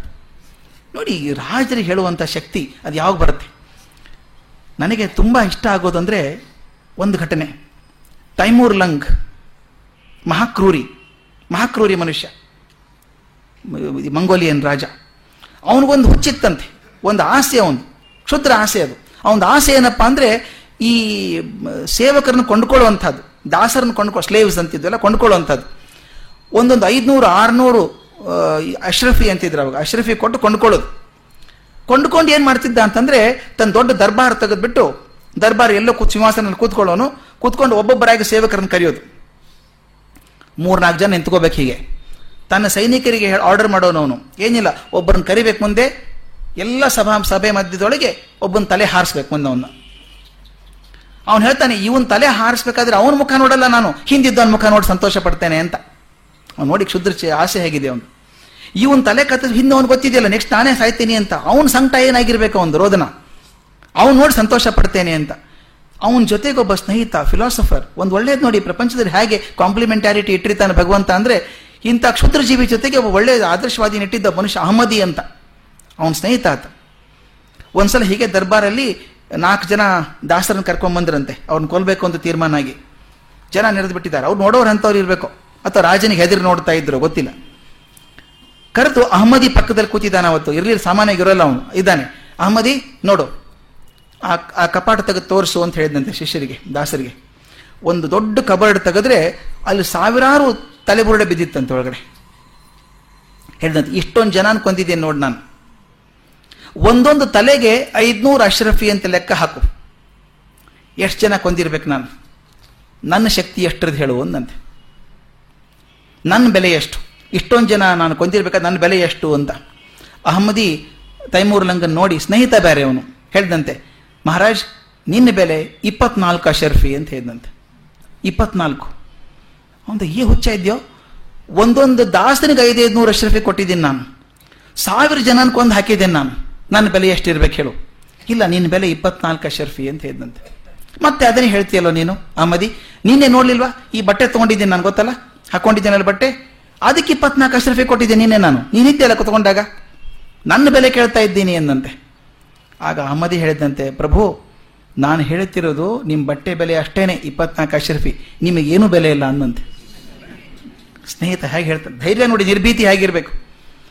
ನಾನು ಹೇಳ್ತಿರೋದು ನಿಮ್ಮ ಬಟ್ಟೆ ಬೆಲೆ ಅಷ್ಟೇನೆ ಇಪ್ಪತ್ನಾಲ್ಕು ಅಶ್ರಫಿ ನೀನೆ ನಾನು ನೋಡಿದ್ದೀನಿ. ಅದ್ರ ಒಳಗಿರುವಂಥ ದೇಹಕ್ಕೆ ಏನು ಬೆಲೆ ಇಲ್ಲ. ಯಾರ ಸಂಕಟವನ್ನು ನೋಡಿ ಮೆಚ್ಕೋತಾನೋ ಆ ಮನುಷ್ಯನಿಗೆ ಏನು ಬೆಲೆ ಇಲ್ಲ ಅಂತ ಹೇಳಿದ್ದಂತೆ ಆದರೆ ಮುಂದೆ ಬರೋ ಕಥೆಯಲ್ಲಿ ಅಂದರೆ ತೈಮೂರ್ ಲಂಗ್ ಅಂದಿನಿಂದ ಸೇವಕರನ್ನು ಕೊಲ್ಲೋದು ನಿಲ್ಲಿಸಿದ ಅಂತ. ಈ ನಿರ್ಭೀತಿ ಬರೋದು ಯಾವಾಗ ಗೊತ್ತಾ? ಸಾವಿಗೆ ಅಂಜದೇ ಇರುವಂಥ ಮನುಷ್ಯ. ಅದನ್ನು ಕೊಲ್ತಾನೆ, ಅದಕ್ಕಿಂತ ಹೆಚ್ಚಿಗೆ ಏನು ಮಾಡ್ತಾನೆ ಅವನು? ಅದಕ್ಕಿಂತ ಹೆಚ್ಚಿಗೆ ಏನು ಮಾಡೋದಿಲ್ಲಲ್ಲ. ಈ ನಿರ್ಭೀತಿ ಬರೋದು ಸತ್ಯ ಮತ್ತು ಧರ್ಮದ ಆಧಾರದ ಮೇಲೆ ಬರುವಂಥದ್ದು ನಿರ್ಭೀತಿ. ಇದೇ ಥರ ಫ್ರಾನ್ಸ್ ಆದಂಥ ಘಟನೆ. ನಾನು ತುಂಬ ಇಷ್ಟವಾಗಿರುವಂಥ ಘಟನೆಗಳನ್ನ ಹೆಚ್ಚಿಕೊಳ್ಳಕ್ಕೆ ಇಷ್ಟಪಡ್ತೇನೆ. ಕಿಂಗ್ ಲೂಯಿಸ್ ದ ಫೋರ್ಟೀನ್, ಹದಿನಾಲ್ಕನೇ ಲೂಯಿಸ್. ಚಕ್ರವರ್ತಿ ಆಗಿದ್ದಾಗ. ಒಂದು ಒಳ್ಳೆ ಗುಣ ಇತ್ತು ಲೂಯಿಸ್ ಫೋರ್ಟೀನಿಗೆ. ಅವನು ಸ್ಕಾಲರು ಆಗಿದ್ದ, ಪಂಡಿತನೂ ಆಗಿದ್ದ, ಸಾಕಷ್ಟು ಓದ್ಕೊಂಡಿದ್ದ. ಅವನಿಗೊಂದು ಹುಚ್ಚು. ಸಭೆಯಲ್ಲಿ ಪಂಡಿತರನ್ನು ಕರೆದು ಚರ್ಚೆ ಮಾಡೋದು ವಾದ ವಿವಾದ ಮಾಡುವಂಥದ್ದು. ವಿಷಯದ ಬಗ್ಗೆ ಚರ್ಚೆ ಮಾಡೋನು. ಘನವಾದ ಪಂಡಿತ ಅವನು ಕೂಡ. ಅವನ ಜೊತೆಗೆ ಡಿ ಗ್ರೆಮೌಂಟ್ ಅಂತ. ಡಿ ಗ್ರೆಮೌಂಟ್ ಅಂತ ಒಬ್ಬ ದೊಡ್ಡ ವಿದ್ವಾ, ವಿದ್ವಾಂಸ ಅವರ ಆಸ್ಥಾನದಲ್ಲಿದ್ದ. ಅವನು ಸ್ನೇಹಿತ ಕೂಡ ರಾಜನಿಗೆ, ಡಿ ಗ್ರೆಮೌಂಟ್ ಅಂತ. ಒಂದ್ಸಲ ಡಿ ಗ್ರೆಮೌಂಟ್ ಆಸ್ಥಾನದಲ್ಲಿ ಇರಲಿಲ್ಲ ಹೊರಗಡೆ ಹೋಗಿದ್ದಂತೆ. ಡಿ ಗ್ರೆಮೌಂಟ್ ಬರೋ ಹೊತ್ತಿಗೆ ಒಂದು ಜೋರು ಘರ್ಷಣೆ ಆಗ್ತಾ ಇದೆ, ದರ್ಬಾರಲ್ಲಿ, ಚರ್ಚೆ ಆಗ್ತಾ ಇದೆ. ಎಲ್ಲ ವಿದ್ವಾಂಸರು ಸುಮ್ಮನಿದ್ದಾರೆ ರಾಜ ಜೋರಾಗಿ ಹೇಳ್ತಾ ಇದ್ದಾನೆ, ನಾನು ಹೇಳಿದ್ದು ಸರಿ, ನೀವು ಹೇಳಿದ ತಪ್ಪು ಅಂತ ಚರ್ಚೆ ಮಾಡ್ತಾ ಇದ್ದಾನೆ. ಡಿ ಗ್ರೆಮೌಂಟ್ ಒಳಗೆ ಸೇರಿದ. ಬಂದ ತಕ್ಷಣ ರಾಜ ಓಡ್ ಹೋದಂತೆ ಲೂಯಿ ದ ಫೋರ್ಟೀನ್ ಹೋಗ್ಬಿಟ್ಟು ಹೇಳಿದಂತೆ now I am happy de Gremont has come the scholar of all ಎಲ್ಲರಿಗಿಂತ ದೊಡ್ಡ ಸ್ಕಾಲರ್ ಅವನು ಬಂದಿದ್ದಾನೆ. ಡಿ ಗ್ರೆಮೌಂಟ್ ಈಗ ಹೇಳ್ಬಿಡು, ವಾದದಲ್ಲಿ ನಾನು ಗೆದ್ನೋ, ಅವ್ರು ಗೆದ್ನೋ, ತೀರ್ಮಾನ ಮಾಡಿಬಿಡು ನೀನು, ಅಂದಂತೆ. ವಾದ ಏನು ಅಂತ ಗೊತ್ತಿಲ್ಲ ಡಿ ಗ್ರೆಮೌಂಟ್ಗೆ. ಈಗ ಬಂದಿದ್ದಾನೆ. ಚರ್ಚೆ ಜೋರಾಗಿ ಆಗ್ತಾರೆ ರಾಜ ಜೋರಾಗಿ ಮಾತಾಡ್ತಿದ್ದಾನೆ. ಉಳಿದ ಪಂಡಿತರೆಲ್ಲ ಸುಮ್ಮನೆ ಕೂತಿದ್ದಾರೆ. ಆ ಡಿ ಗ್ರೆಮೌಂಟ್ ಹೇಳಿದಂತೆ I don't have to listen to the argument my lord you have lost the battle ಅಂದಂತೆ. ರಾಜನಿಗೆ ಹೇಳಿದಂತೆ, ವಾದ ವಿವಾದ ಏನು ಅನ್ನೋದು ಬೇಕಾಗಿಲ್ಲ ನನಗೆ. ವಾದದಲ್ಲಿ ನೀನು ಸೋತಿದೀಯಾ? ಅಂತ ಹೇಳಿದಂತೆ. ರಾಜನ ಕೋಪ ಬಂತು. ವಾದ ಏನು ಅಂತ ಗೊತ್ತಿಲ್ಲ. ವಿಷಯ ಏನು ಅಂತ ಗೊತ್ತಿಲ್ಲ. ನಾನು ಸೋತೆ ಅಂತ ಹೆಂಗೆ ತೀರ್ಮಾನ ಮಾಡಿದೆ ನೀನು? ಅಂತ ಹೇಳಿದಂತೆ. ಒಂದೇ ಸುಲಭ ಪರೀಕ್ಷೆ ನನಗಿರೋದು. ನಿನ್ನ ಶಿಷ್ಯರು ಕೂತಿದಾರಲ್ಲ ವಿದ್ವಾಂಸರೆಲ್ಲ ಕೂತಿದಾರಲ್ಲ, ಅವ್ರು ಸುಮ್ಮನಿದ್ದಾರೆ ಯಾಕೆ ಸುಮ್ಮನಿದ್ದಾರೆ ಗೊತ್ತಾ? ಅವರೆಲ್ಲ ರಾಜನ ಸುಮ್ಮನೆ ಮೆಚ್ಚಿಸುವಂಥವ್ರು. ರಾಜ ಹೇಳಿದ್ರಲ್ಲಿ ಒಂದು ಎಳೆ ಸತ್ಯ ಇದ್ರು ಅವ್ರು ಹಾರಾಡಿರೋರು, ರಾಜ ಸರಿ ರಾಜ ಸರಿ ಅಂತ ಕುಣಿದಾಡಿರೋರು ಅವರು. ಅವ್ರು ತೆಪ್ಪಗಿದ್ದಾರೆ ಅಂದ್ರೆ ನೀನು ಪೂರ್ತಿ ಸೋತ್ ಹೋಗಿದ್ಯಾ ಅಂತ ಅಂತ ಹೇಳಿದ್ರಂತೆ. If you are partially right also these fellows would jumped up and said king won the battle but the very fact they are keeping quiet itself shows you totally lost totally lost the argument ಅಂತ. De Gremont ಆ ಸತ್ವ. ಮಹಾರಾಜನಿಗೆ ಹೇಳುವಂಥ ಸತ್ವ. ಅದಿತ್ತು. ಅಂಥ ನಿರ್ಭಯತೆಯನ್ನು ಮೊದಲನೇ ಗುಣವಾಗಿ ಇಟ್ಕೊಂಡಿದ್ದಾನೆ ಭಗವಂತ. ಅದು D V G ಯಾಕೆ ಹಚ್ಚಿ ಚರ್ಚೆ ಮಾಡ್ತಾರೆ ಅಂದರೆ ಇವತ್ತಿನ ಕಾಲಕ್ಕೆ ಅದು ಬೇಕಾಗಿದೆ ನಮಗೆ. ನಾವು ಮಾತಾಡೋದು ಇನ್ನೊಬ್ಬರ ಬಗ್ಗೆ ಮನೆಯಲ್ಲಿ ಮಾತಾಡ್ತೀವಿ ಹೊರತಾಗಿ ಸ್ಪಷ್ಟವಾಗಿ ನಮ್ಮ ಒಪಿನಿಯನ್ ಹೇಳೋದಿಲ್ಲ ಅಂತ. ಅದು ನಿರ್ಭಯ ಬರಬೇಕು ಅಂತ. ನಿರ್ಭಯದಿಂದ ಏನೇನು ತೊಂದರೆ ಆಗ್ತದೆ ಅಂತ. ಅದಕ್ಕೆ ಹೇಳ್ತಾರೆ, ನಿರ್ಭಯ ಅಂದ್ರೆ ಅಧಿಕ ಪ್ರಸಂಗತನ ಅಲ್ಲ ಉದ್ದಟತನ ಅಲ್ಲ. ಏನು ಹೆದರಲ್ಲ, ಏನು ಬೇಕಾದ ಮಾತಾಡ್ಬಿಡ್ತೇನೆ ಅಂತ ಅನ್ನೋದು ಉದ್ದಟತನ ಆಗ್ತದೆ, ಅಧಿಕ ಪ್ರಸಂಗತನ ಆಗ್ತದೆ. ಆದರೆ ಯಾವುದು ನ್ಯಾಯವೋ, ಯಾವುದು ಧರ್ಮವೋ ಅದನ್ನು ಹೇಳೋದಕ್ಕೆ ಹಿಂಜರಿದೆ ಇರುವಂಥದ್ದು ನಿರ್ಭೀತಿ. ಅದಿರಬೇಕು ಅಂತ ಹೇಳ್ತಾರೆ. ಅದಕ್ಕೆ ಮಕ್ಕಳನ್ನು ಬೆಳೆಸಬೇಕಾದ್ರೆ ಆ ನಿರ್ಭೀತಿ ವಾತಾವರಣ ಮನೆಯಲ್ಲಿ ದಯವಿಟ್ಟು ಇರಬೇಕಾದದ್ದು ಬಹಳ ಮುಖ್ಯ ಅನಿಸುತ್ತೆ. ಕೆಲವೊಂದು ಸಲ ತಂದೆ, ತಾಯಿ ತಾಯಿ ಅಂದ್ರೆ ಅಷ್ಟು ಇರಲಿಕ್ಕಿಲ್ಲ ಅನಿಸುತ್ತೆ. ತಂದೆಯವರು ಸಾಮಾನ್ಯವಾಗಿ ಹುಡುಗರು ಹೆದರ್ಕೊಂಡ್ರೆ ಬಹಳ ತೃಪ್ತಿ ಇವರಿಗೆ. ಏನೋ ಓದಿದೇನೋ ಅಂತ ಕೇಳಬೇಕು. ಅಪ್ಪ ಓದಿದೆ ಸರ್. ಅವನ ಧ್ವನಿನೇ ಬರಲ್ಲ ಅಪ್ಪನ ಮುಂದೆ. ಒಬ್ರು ಹೇಳ್ತಾ ಇದ್ರು ತಮ್ಮ ಫ್ರೆಂಡ್ ಒಬ್ರು ಹೇಳ್ತಾ ಇದ್ರು ನಮ್ಮ ಮಕ್ಕಳನ್ನ ಹೇಗೆ ಬೆಳೆಸಿದ್ದೇನೆ ಗೊತ್ತಾ ನಾನು? ಮನೆ ಕಾಲಿಟ್ರೆ ಗಾದ ಗಾದ ನಡುಗ್ತಾರೆ ಹುಡುಗರೆಲ್ಲಾನು ಅಂತ. ನಾನು ಹೇಳಿದೆ ಅಡೆ ಕಾಡಿಗೆ ಹೋಗ್ಬಿಡ್ರಿ ನೀವು ಅಂತ ಹೇಳಿದೆ. ಹೇಗೂ ಹುಲಿ ಸಿಂಹ ಕಮ್ಮಿ ಆಗಿಬಿಟ್ಟಿದೆ ಅಲ್ಲಿ. ನೀವು ಸ್ವಲ್ಪ ಹೋದ್ರೆ ಇನ್ನಾರು ಹೆದರ್ತಾರೆ, ಸ್ವಲ್ಪ ಕಾಡಿಗೆ ಹೋಗೋದಕ್ಕೆ ಜನ. ಮಕ್ಕಳು ಹೆದರಬಾರ್ದು, ನಿಮ್ಮ ನೋಡಿ ಓಡಿ ಬರೋಕೆ ಓಡಿ ಹೋಗಬಾರ್ದು ನಿಮ್ಮ ನೋಡಿ. ಎಲ್ಲಿವರೆಗೂ ಭಯ ಇದೆಯೋ ಅಲ್ಲಿವರೆಗೂ ಡಿ ವಿ ಜಿ ಮಾತು ಹೇಳ್ತಾರೆ ಎಲ್ಲಿವರೆಗೂ ನೀವು ಭಯ ತರ್ತಿರೋ ಅಲ್ಲಿ ಗುಟ್ಟಾಗಿ ಅನೈತಿಕ ಕೆಲಸ ಶುರು ಆಗ್ತದೆ ಮಕ್ಕಳ ಅಪ್ಪನ ಮುಂದೆ ಹೇಳೋಲ್ಲ. ಮುಂದೆ ಜನರೇಷನ್ ಗ್ಯಾಪ್ ಅಂತ ಬರೋದು ಅದಕ್ಕೇನೆ. ಅವನ ಶಕ್ತಿ ಕಮ್ಮಿ ಇದ್ದಾಗ ಮಗ ಹೆದರ್ಕೊಂಡು ಹೆದರ್ಕೊಂಡು ಹೇಳೋದಿಲ್ಲ. ಅಪ್ಪ ಗೊತ್ತಾದ್ರೆ ಏನಾಗ್ಬಿಡುತ್ತೋ. ಎಷ್ಟೋ ಸಲ ಮಕ್ಕಳನ್ನ, ಒಂದು ಹತ್ತಾರು ಸಾವಿರ ಮಕ್ಕಳು ನೋಡಿರಬೇಕು. ಮೂವತ್ತ್ಮೂರು ವರ್ಷ ಪಾಠ ಮಾಡೋದ್ರೊಳಗೆ. ಮಕ್ಕಳು ಹೇಳ್ತಾರೆ sir don't tell my father sir ಯಾಕಮ್ಮ? ಈಸಿ ಎನಿಮಿ ಬೈತಾರೆ ಸರ್ ಅಂದ್ರೆ ಬೈತಾರೆ ಅಂತ ಹೆದರಿಕೆಯಿಂದ ತಪ್ಪು ಮಾಡೋದು ಬಿಟ್ಟಿಲ್ಲ ಅವರು. ಆದರೆ ತಪ್ಪು ಮಾಡಿದ್ದನ್ನು ತೋರಿಸ್ಕೊಳ್ಳಲ್ಲ. ಅದು ಗುಟ್ಟಾಗಿ ಬೆಳೀತಾ ಇರುತ್ತೆ ಅಲ್ಲೊಂದು ಕಡೆಗೆ. ಅದಕ್ಕೆ ಅದು ಆಗಬಾರ್ದು ಅಂತ, ಅನೈತಿಕವಾಗಿ ಗುಟ್ಟಾಗಬಾರ್ದು ಅಂತ ಅನ್ಬೇಕಾದ್ರೆ ಭಯದ ವಾತಾವರಣ ಹೋಗಬೇಕು ಅಂತ. ಬಟ್ರಾನ್ ಡ್ರೆಸ್ಸಲ್ಲಿ ಒಂದು ಪ್ರಯೋಗ ಮಾಡಿ ಹೇಳ್ತಾನೆ.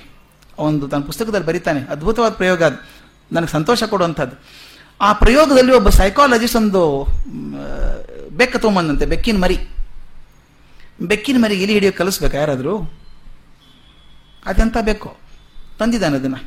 ಅದಕ್ಕೆ ಇಲಿ ಹಿಡಿಯೋದನ್ನು ಕಲಿಸ್ಬೇಕು ಟ್ರೈನಿಂಗ್ ಕೊಡಬೇಕು ಅಂದ್ಕೊಂಡಂತೆ ಇದಾದ ಘಟನೆ ರೆಕಾರ್ಡ್ ಮಾಡ್ಕೊಂಡಿದ್ದಾರೆ ಬಟ್ರನ್ ಡ್ರೆಸ್ಸಲ್ಲಿ ಪುಸ್ತಕದಲ್ಲಿ ಬರೆದಂಥದ್ದು. ಆ ಇಲಿ ಹಿಡಿಯೋದು ಹೇಗೆ ಅಂತ ಅವನೇನು ಮಾಡ್ದ ಅಂದ್ರೆ ಬೆತ್ತ ಹಿಡ್ಕೊಂಡಂತೆ.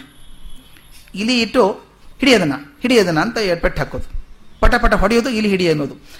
ಅದಕ್ಕೆ ಏನು ಬೆಕ್ಕಿಗೆ ತಲೆಗೆ ಬಂತು ಅಂದರೆ, ಇಲಿ ಬಂದಾಗ ನನ್ನ ಬೆತ್ತದ ಏಟು ಬೀಳುತ್ತೆ ಅಂತ ತಲೆಗೆ ಬರೋಕ್ಕೆ ಶುರು ಆಯಿತು ಅದು ಮುಂದೆ ಬರ್ತಾ ಬರ್ತಾ ಇಲಿ ಕಂಡ್ರೆ ನಡುವಕ್ಕೆ ಶುರು ಆಯಿತು ಅವ್ನು ದಾಖಲೆ ಮಾಡಿದ್ದಾನೆ. ಭಯ ಹುಟ್ಟಿಸಿದ್ರೆ ಇಲಿ ಕಂಡ್ರೆ ಬೆಕ್ಕ ಹೆದರುತ್ತೆ ಅಂತ. ಸಾಮಾನ್ಯವಾಗಿ ಏನಾಗಬೇಕು ಇಲಿ ಹೆದರ್ಬೇಕು. ಅಂದ್ರೆ ಭಯದ ವಾತಾವರಣದಲ್ಲಿ ನಮ್ಮ ನೈಸರ್ಗಿಕ ಗುಣಗಳನ್ನು ಕೂಡ ಕಳ್ಕೊಂಡ್ಬಿಡ್ತೇವೆ ನಾವು ಅಂತ. ಅದಕ್ಕೆ ನಿರ್ಭೀತಿ ಬಹಳ ಮುಖ್ಯ ಅಂತ. ಎರಡನೇದು ಆತ್ಮ ಸಂಶುದ್ಧಿ ಅಂತ. ಆತ್ಮ ಸಂಶುದ್ಧಿ ಆದಷ್ಟು ಮಟ್ಟಿಗೆ ನಾವು ಒಂದೇ ಸಲ ಪರಮಹಂಸರ ಆಗೋದಿಲ್ಲ. ಆದಷ್ಟು ಮಟ್ಟಿಗೆ ಮನಸ್ಸನ್ನು ನಿರ್ಮಲವಾಗಿ, ಪ್ರಕಾಶವಾಗಿ ಸ್ವಲ್ಪ ಜಾಗರೂಕವಾಗಿ ಇಟ್ಕೊಳ್ಳುವಂಥ ಪ್ರಯತ್ನ ಮಾಡುವಂಥದ್ದು. ಮೂರನೇದು ಜ್ಞಾನಯೋಗ ವ್ಯವಸ್ಥಿತಿ ಅಂತ. ಜೀವನದ ಪರಮ ತತ್ವಗಳು ಅಂತ ಯಾರು ದಾರ್ಶನಿಕರು ಹೇಳಿದ್ದಾರೋ ಅವುಗಳ ಬಗ್ಗೆ ಚಿಂತೆ ಮಾಡೋದು. ಚಿಂತೆ ಮಾಡಿ ಸಾಧ್ಯವಾದಷ್ಟರ ಮಟ್ಟಿಗೆ. ಸ್ವಲ್ಪ ಆದರೂ ನಮ್ಮ ಜೀವನದಲ್ಲಿ ಅಳವಡಿಸೋಕೆ ಪ್ರಯತ್ನ ಮಾಡಬೇಕು ಅಂತ. ಅದಕ್ಕೆ ಪೀಟರ್ ಡ್ರಕ್ಕರ್ ಅನ್ನೋಂತ ಹೇಳ್ತಾನೆ, ಮ್ಯಾನೇಜ್ಮೆಂಟ್ ಎಕ್ಸ್ಪರ್ಟ್ ಹೇಳ್ತಾನೆ, ನಾವು ಟ್ರೈನಿಂಗಿಗೆ ಹೋದಾಗ, ಯಾವುದಾದ್ರೂ ಟ್ರೈನಿಂಗ್ ಮಾಡೋಕೆ ಹೋದಾಗ don't expect transformation in people feel happy if ten percent of the people change by ten percent ಅಂತ. ನಿಮ್ಮನ್ನು ಕೇಳಿದಂಥ ಜನ ಹತ್ತು ಪರ್ಸೆಂಟ್ ಜನದೊಳಗೆ ಹತ್ತು ಪರ್ಸೆಂಟ್ ಬದಲಿ ಆದರೂ ಸಾಕು. ಅದಕ್ಕೆ ಹೇಳ್ತಾನೆ, ಆದಷ್ಟು ಮಟ್ಟಿಗೆ ಅದು ಏನು ದಾರ್ಶನಗಳನ್ನು ಕೇ ಕೇಳ್ಕೊಂಡಿದ್ದೇವೋ ಅದನ್ನು ಜೀವನದಲ್ಲಿ ಅಳವಡಿಸೋಕೆ ನೋಡ್ಕೋಬೇಕು ಆದಷ್ಟಾಗಿ. ಡಿ ವಿ ಜಿ ತುಂಬ ಭಾಷ್, ಭಾಷೆಯಲ್ಲಿ ಎಷ್ಟು ಚೆನ್ನಾಗಿ ಉಪಯೋಗಿಸ್ತಾರೆ ಅಂದರೆ ತತ್ವ ಕುತೂಹಲ ಇರಬೇಕು, ಅದರ ಜೊತೆಗೆ ಪ್ರಯೋಗ ಸಿದ್ಧತೆ ಕೂಡ ಇರಬೇಕು ಅಂತ. ತತ್ವದ ಬಗ್ಗೆ ಕುತೂಹಲ ಮಾತ್ರ ಇದ್ದರೆ ಸಾಲದು, ಅದನ್ನು ಬಳಕೆ ಕೂಡ ತರಬೇಕು. ದಾನಂ. ತನ್ನದಾದದ್ದನ್ನು ಇನ್ನೊಬ್ಬರಿಗೆ ಕೊಡಬೇಕು ಅಂತ. ತನ್ನದು ಅಂತ ಅನ್ನಿಸ್ಕೊಂಡದ್ದು. ತನ್ನ ಭಾಗಕ್ಕೆ ಬಂದದ್ದು ಕೊಡಬೇಕು. ಯಾರ್ದೋ ದಾರ, ಯಾರದೋ ವಸ್ತು, ಯಾರಿಗೋ ದಾನ ಕೊಟ್ಟು ದೊಡ್ಡವರಾಗೋದಲ್ಲ. ಈ ದಾನ ಅನ್ನುವಂಥದ್ದನ್ನು ಬೃಹರ ಬೃಹದಾರಣ್ಯಕದಲ್ಲಿ ಒಂದು ಕತೆ ಬರುತ್ತೆ. ಬಹಳ ಪ್ರಸಿದ್ಧವಾದಂಥ ಕತೆ. ದೇವತೆಗಳು, ಮನುಷ್ಯರು ಮತ್ತು ರಾಕ್ಷಸರು. ಭಗವಂತನ ಕಡೆ ಹೋದಾಗ ಅವನು ದ ಅಂತಷ್ಟೇ ಹೇಳಿದ ಅಂತ. ದ ಅಂತ. ಅದು ಏನು ಅರ್ಥ ಮಾಡ್ಕೊಂಡ್ರು ಅವರು ಅಂತಂದ್ರೆ ದೇವತೆಗಳು ಅದನ್ನು ದಮ ಅಂತ ತಗೊಂಡ್ರು. ಯಾಕಂದ್ರೆ ಇಷ್ಟು ಸುಖ ಲೋಲುಪದಲ್ಲಿ ಇದ್ದೀವಿ ನಾವು ಸಂತೋಷದಲ್ಲಿದ್ದೇವೆ ನಾವು ಲೋಲುಪರಾಗ್ಬಿಟ್ಟು ನಮ್ಮ ಆತ್ಮ ಪ್ರಜ್ಞೆಯನ್ನು ಕಳ್ಕೊತಾ ಇದ್ದೀವಿ ಇಂದ್ರಿಯಕ್ಕೆ ದಾಸ ಆಗಿದ್ದೀವಿ ಅಂತ ಹೇಳಿ ಅದರಿಂದ ಭಗವಂತ ನಮಗೆ ಹೇಳಿದ್ದು, ನಿಗ್ರಹ ಮಾಡ್ಕೊಳ್ಳಿ ಅಂತ ಹೇಳಿದ್ದಾನೆ, ದಮ ಮಾಡ್ಕೋಬೇಕು ಅಂತ. ಅದಕ್ಕೆ ಹೇಳ್ತಾರೆ, ದಮ ಮಾಡದೆ ಹೋದರೆ ಅದು ತಿರ್ಗಾ ಮುರುಗ ಆಗ್ಬಿಡುತ್ತೆ ಅಂತ.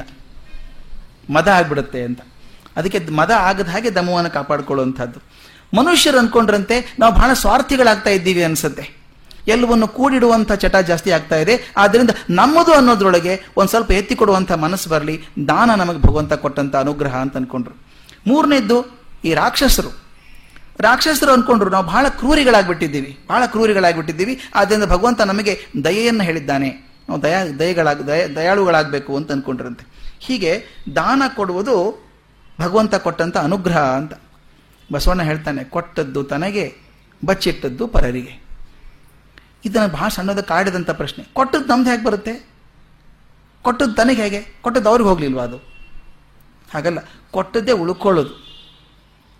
ನೆನಪಿರುವಂಥ ಜನಕ್ಕೆ ಕೊಟ್ಟದ್ದು ಮಾತ್ರ. ಬಚ್ಚಿಟ್ಟದ್ದು ನೆನಪಿರೋಲ್ಲ. ಬಚ್ಚಿಟ್ಟದ್ದು ಮತ್ತೊಬ್ಬರಿಗೆ ತಮಾಷೆ ಆಗ್ತಿರ್ತೀನಿ ಇನ್ಶೂರೆನ್ಸ್ ಮಾಡಿಸೋದೆಲ್ಲ ಫ್ಯಾಮಿಲಿ ಮೆಂಬರ್ಸ್ಗೆ ಅಂತ. ಹಾಗೆ, ಅಂದರೆ ಬಚ್ಚಿಟ್ಟದ್ದು ಮತ್ತೊಬ್ಬರಿಗೆ ಅಂತ. ನನಗೊಂದು ಎಕ್ಸಾಂಪಲ್ ಹೇಳಿ ಮಾತು ಮುಗಿಸ್ತೇನೆ. ಆದಂಥ ಘಟನೆ. ಹಿಂದಿನ ಕತೆ ಹೇಳು. ಶಿಬಿ ಚಕ್ರವರ್ತಿ ಹೇಳಿದ್ದು, ಕರ್ಣದಾನ ಕೊಟ್ಟದ್ದು ಭಾಳ ಹಿಂದಿಂದಾಯಿತು. ಈ ಕಾಲದಲ್ಲಿ ಕೂಡ ಅಂಥ ವ್ಯಕ್ತಿಗಳಿದ್ದಾರೆ ಅಂತ ಅನ್ನೋದಕ್ಕೆ.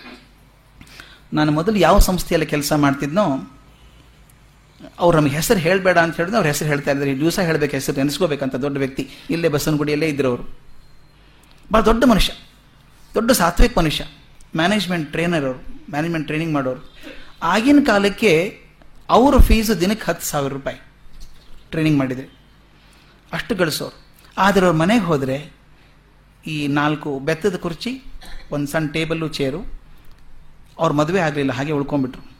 ಮೇಲೆ, ಅವ್ರ ಮೇಲೆ ಹೋದರೆ ಪುಸ್ತಕದ ರಾಶಿ ರಾಶಿ ರಾಶಿ. ಇಂಥ ಪ್ರಪಂಚನೂ ಬೇರೆ ಅವ್ರದ್ದು ಆ ಥರ ಇರೋರು ಓದೋದು ಅದೇ ಕೆಲಸ. ಅವ್ರು ನಮಗೆಲ್ಲ ಬರೋರು. ಅವ್ರು ಎಷ್ಟು ಮನಸ್ಸು ದೊಡ್ಡದು ಅಂದರೆ ಒಂದ್ಸಲ ಗೋವಾಕ್ಕೆ ನಾವು ಜೊತೆಗೆ ಹೋದಾಗ ಒಂದು ಹೋಟೆಲಲ್ಲಿ ಇಳ್ಕೊಂಡಿದ್ವಿ. ಅಲ್ಲಿ ಯಾವುದೋ ಒಂದು ತಿಂಡಿ ಬಹಳ ಕಾಸ್ಟ್ಲಿ ಅಂತ ಹೇಳಿದರು. ಒಂದು ತರಕಾರಿಗೆ ಯಾವುದೋ ಕೊಟ್ಟದಕ್ಕೆ ಇನ್ನೂರ ರೂಪಾಯಿ ಅಂತ ಯಾರೋ ತಮಾಷೆ ಮಾಡಿದ್ರು, ಅಯ್ಯೋ, ಇವರೇನ್ರಿ? ದಿನ ತಗೋಬೋದು, ಅವ್ರಿಗೇನು ಬೇಕಾದಷ್ಟು ಗಳಿಸ್ತಾರೆ, ಅಂದರು. ಅವ್ರು ಉತ್ತರ ಕೊಟ್ಟಿದ್ದು ಎಷ್ಟು ಚೆನ್ನಾಗಿತ್ತು ಅಂದ್ರೆ, ಹೌದಪ್ಪ, ನಾನು ದಿನ ತಗೊಳ್ಳೋ ಶಕ್ತಿ ಇದೆ ಅದೆಂದೂ ತಗೊಳ್ಳಲ್ಲ ನಾನು. ಅದನ್ನು ಉಳಿಸಿ ಯಾವುದಕ್ಕೂ ಕೊಡ್ತೇನೆ, ಅಂತ ಹೇಳಿದರು. ನೋಡಿ, ಅವ್ರು ಎಷ್ಟು ಸಂಸ್ಥೆಗಳಿಗೆ ಕೊಟ್ಟಿದ್ದಾರೆ ಗೊತ್ತಿಲ್ಲ. ಒಂದ್ಸಲ ನಮಗೆ ಫೋನ್ ಮಾಡಿದರು. ನಮ್ಮ ಅಧ್ಯಕ್ಷರಿಗೆ ಹೇಳಿ ನೀವು ನಮ್ಮ ಮನೆಗೆ ಬರ್ತೀರಾ? ಅಂತ ಹೇಳಿ ಮಾತು ಎಷ್ಟು ವಿನಯ ಅಂದರೆ, ಕೃಷ್ಣ ಕುಚೇಲಿನ ಮನೆಗೆ ಬಂದ ಹಾಗಾಗತ್ತೆ ತಾವೆಲ್ಲ ಬಂದರೆ, ಅಂತ ಹೇಳಿದರು. ಅವ್ರು ಅಷ್ಟೇ ಸಿಂಪಲ್ ಆಗಿರುವಂಥ ಮನುಷ್ಯ. ನಾವು ಮೂರು ನಾಲ್ಕು ಜನ ಅವ್ರ ಮನೆಗೆ ಹೋದ್ವಿ. ನನಗೆ ಕಣ್ಣು ಕಣ್ ತುಂಬ ಬರುತ್ತೆ ನೆನೆಸ್ಕೊಂಡ್ರೆ. ಮನುಷ್ಯ ಹೋದರೆ ತಾವೇ ಅಡುಗೆ ಮಾಡಬೇಕು ಅವ್ರು. ಮನೇಲಿ ಅಡುಗೆ ಅವರು ತಾವೇ ಅಡುಗೆ ಮಾಡ್ಕೋಬೇಕು. ಕಾಫಿ ಎಲ್ಲ ಮಾಡಿಕೊಟ್ಟು ನಮಗೆ. ಮಾಡಿಕೊಟ್ಟು ಒಂದು ಪ್ರೆಸೆಂಟೇಷನ್ ಪ್ಯಾಕೆಟ್ ಥರ ಬಾಕ್ಸ್ ಇಷ್ಟು ದಪ್ಪ ಇಷ್ಟು ಅಗಲ ಇರುವಂಥ ಒಂದು ಪೆಟ್ಟಿಗೆ. ಅದು ಬ್ರೌನ್ ಕವರೆಲ್ಲ ಹಾಕಿ ಟೇಪ್ ಗೀಪ್ ಹಾಕಿ ಮೇಲೆ ಬರೆದಿಟ್ಟಿದ್ದಾರೆ. ನೀಟಾಗೆಲ್ಲ ಬರೆದಿಟ್ಟಿದ್ದಾರೆ. ಅಕ್ಷರ ಚೆನ್ನಾಗಿ ಬರೆದಿಟ್ಟಿದ್ದಾರೆ. ಹೋದ ತಕ್ಷಣ ನಮ್ಮನ್ನೆಲ್ಲ ಕೂಡಿಸಿ ಕಾಫಿ ಕೊಟ್ಟು, ಆ ಪ್ಯಾಕೆಟನ್ನು ನಮ್ಮ ಅಧ್ಯಕ್ಷರಲ್ಲಿ ಕೊಟ್ಟು, ಮೇಲೆ ಒಂದು ತುಳಸಿ ಪತ್ರ ಇಟ್ಟು, ಇವತ್ತಿಂದ ಇದು ನಿಮಗೆ ಸೇರಿದ್ದು. ಒಪ್ಪಿಸ್ಕೋಬೇಕು ಅಂದರು. ಏನೋ ಗಿಫ್ಟ್ ನೋಡಿದರೆ ಈ ನಮ್ಮ ವಾಲ್ ಕ್ಲಾಕ್ ಕೊಡ್ತೀವಲ್ಲ, ಆ ಥರ ಬಾಕ್ಸ್ ಇತ್ತದು. ತೆಗೆದು ನೋಡೋಕ್ಕಾಗತ್ತಾ? ಏನು ಕೊಟ್ಟಿದ್ದೀರಿ ಅಂತ? ಅಲ್ಲಿ ಮುಂದೆ. ಸೌಜನ್ಯ ಒಪ್ಸೋಲ್ಲ. ಆಯಿತು ನೋಡೋಣ ಅಂತ ತೊಗೊಂಡು ಹೋದ್ವಿ. ಅವ್ರು ಹೇಳಿದರು, ಇವತ್ತಿಂದ ನಿಮಗೆ ಸೇರಿದ್ದು, ಅದು ಹೇಗೆ ಬೇಕೋ ಹಾಗೆ ಬಳಸ್ಕೊಳ್ಳಿ ಅಂದರು ಆಮೇಲೆ ನಮ್ಮ ಸೆಕ್ರೆಟರಿಗಳು ಸ್ವಲ್ಪ ಕೇಳಿಬಿಡುವಂಥವ್ರು. ಕೇಳಿದರು, ಏನು ಸ್ವಾಮಿ ಇದು? ನಮ್ಗೆ ಕೊಡ್ತಾ ಇದ್ದೀರಿ, ಏನು ಕಾರಣ? ಒಕೇಜನ್ ಏನು? ಅಂತ ಕೇಳಿದರು. ಏನೂ ಇಲ್ಲ, ಮನಸ್ಸಿಗೆ ಬಂದಿದೆ ನಿಮ್ಮ ಸಂಸ್ಥೆ ಚೆನ್ನಾಗಿದೆ, ಕೊಡಬೇಕು ಅಂತ ತಲೆಗೆ ಬಂದಿದೆ. ಇವತ್ತು ಭಗವಂತ ಪ್ರೇರೇಪಣೆ ಮಾಡಿದಾಗ ಕೊಟ್ಬಿಟ್ಟೆ. ನಿಮಗೆ ಇವತ್ತಿಂದ ಕೃಷ್ಣಾರ್ಪಣ, ನಿಮಗೆ ಕೊಟ್ಟದ್ದು ಅಂತ ಹೇಳಿದರು. ತೆಗೆದು ನೋಡಿದರೆ ನಂಬಲಿಕ್ಕಿಲ್ಲ ಸ್ವಾಮಿ ನೀವು. ಬಹುದೊಡ್ಡ ಕಂಪ್ನಿ ಶೇರ್ಸ್ ಅವು. ಆಗಿನ ಬೆಲೆ one point two crores one point two crores ಬೆಲೆ ಬಾಳುವಂಥ ಶೇರ್ಸನ್ನು ಕೊಟ್ಟರು ಕೊಟ್ಟು ನಿಮ್ಮ ಹೆಸರಿಗೆ ಟ್ರಾನ್ಸ್ಫರ್ ಮಾಡ್ಕೊಂಬಿಡಿ. ಆಮೇಲೆ, ಅಲ್ಲ ಹೀಗೆ ಯಾಕೆ ಕೊಟ್ಟಿರಿ ನಮ್ಮ ನಂಬಿಕೆ ನಿಮ್ಮ ಮೇಲೆ ನಂಬಿಕೆ ಇದೆ, ಒಳ್ಳೆ ಕೆಲಸ ಮಾಡ್ತೀರಿ ಅಂತ ಕೊಟ್ಟಿದ್ದೇನೆ. ಆದರೆ ದಯವಿಟ್ಟು ಕೆಲವ್ರ ಪದ್ಧತಿ ಇರುತ್ತದೆ. ನಮ್ಮ ತಾಯಿ ಹೆಸರು ಹಾಕು ನಮ್ಮ ತಂದೆ ಹೆಸರು ಹಾಕು, ಇದು ಯಾವುದೂ ಬೇಡ. ನನ್ನ ಹೆಸರು ಬರೋದು ಬೇಡ. ಇದು ಹೇಗೆ ಅನಾಮಧೇಯವಾಗಿ ಇದು ಬಿಡಬೇಕು? ನನ್ನ ಹೆಸರು ಹೇಳೋಕೆ ಹೋಗಬೇಡಿ ಅಂತ ಹೇಳಿದರು. ಹೇಳಿಬಿಟ್ಟು ಇನ್ಕಮ್ ಟ್ಯಾಕ್ಸ್ ಎಲ್ಲ ಸಲ್ಲಿಸಿದ್ದೇನೆ ಅದು ಇನ್ಕಮ್ ತಪ್ಪಿಸೋಕ್ಕೋಸ್ಕರ ಕೊಟ್ಟದ್ದಲ್ಲ ನಿಮಗೆ. ಅಂತ ಹೇಳಿಬಿಟ್ಟು ಮುಂದೆ ತಮಾಷೆ ನೋಡಿ. ಮುಂದೆ ಹದಿನೈದು ದಿವಸಕ್ಕೆ ಒಂದು ಚೆಕ್ ಬಂತು. ಅವ್ರು ಕಳಿಸಿದ್ರು. ಏನು ಸರ್ ಚೆಕ್ ಕಳಿಸಿದಿರಿ ಮೂವತ್ತೈದು ಸಾವಿರದ್ದು ಅಂತ ಹೇಳಿದೆ ನೋಡಿ, ನಾನು ನಿಮಗೆ ಯಾವತ್ತು ಕೊಟ್ಟನೋ ಆಮೇಲೆ ಡಿವಿಡೆಂಟ್ ಬಂತು ನನಗೆ ಅದರದ್ದು. ಅವತ್ತಿನಿಂದ ನಿಮಗೆ ಸೇರಬೇಕಾದದ್ದು. ನೀವಿನ್ನೂ ಟ್ರಾನ್ಸ್ಫರ್ ಮಾಡಿಸ್ಕೊಂಡಿಲ್ಲ ನಿಮ್ಮ ಹೆಸರಿಗೆ ಆದ್ದರಿಂದ ಚೆಕ್ ನನ್ನ ಹೆಸರಿಗೆ ಬಂದಿದೆ. ಅದು ನನ್ನ ಅಕೌಂಟಿಗೆ ಹಾಕೊಂಡು ನಿಮ್ಗೊಂದು ಚೆಕ್ ಬೇರೆ ಕೊಡ್ತಾ ಇದ್ದೀನಿ ನಾನು. ಮೂವತ್ತೈದು ಸಾವಿರ ರೂಪಾಯಿ ಚೆಕ್ ಕೊಟ್ಟಿದ್ದೀನಿ, ತಗೊಳ್ಳಿ ಅಂತ ಹೇಳಿದರು. ಇದುವರೆಗೂ ಆ ಮನುಷ್ಯ ಎಷ್ಟು ಜನಕ್ಕೆ ಕೊಟ್ಟಿದ್ದಾರೋ ಗುಪ್ತದಾನ ಅಂತ ಇದು. ಕೊಟ್ಟುಬಿಟ್ಟು ಯಾರಿಗೂ ಹೇಳಬೇಡಿ ಇದನ್ನ. ನಿಮ್ಗೆ ನಿಮ್ಗೆ ಸೇರಿದ್ದು, ಈ ಕ್ಷಣದ ನಿಮ್ಗೆ ಸೇರಿದ್ದು ಅಂತ ಹೇಳಿದ್ರಲ್ಲ, ಅಂಥ ದಾನಿಗಳು ಇವತ್ತು ಇದ್ದಾರೆ. ಅವ್ರು ನೆನೆಸ್ಕೊಳ್ಳೋಣ, ಮುಂದಿನ ಗುಣಗಳನ್ನು ನಾಳೆಯಿಂದ ನೋಡೋಣ ಅಂತ ಹೇಳಿ ಇವತ್ತೇ ಮುಗಿಸೋಣ.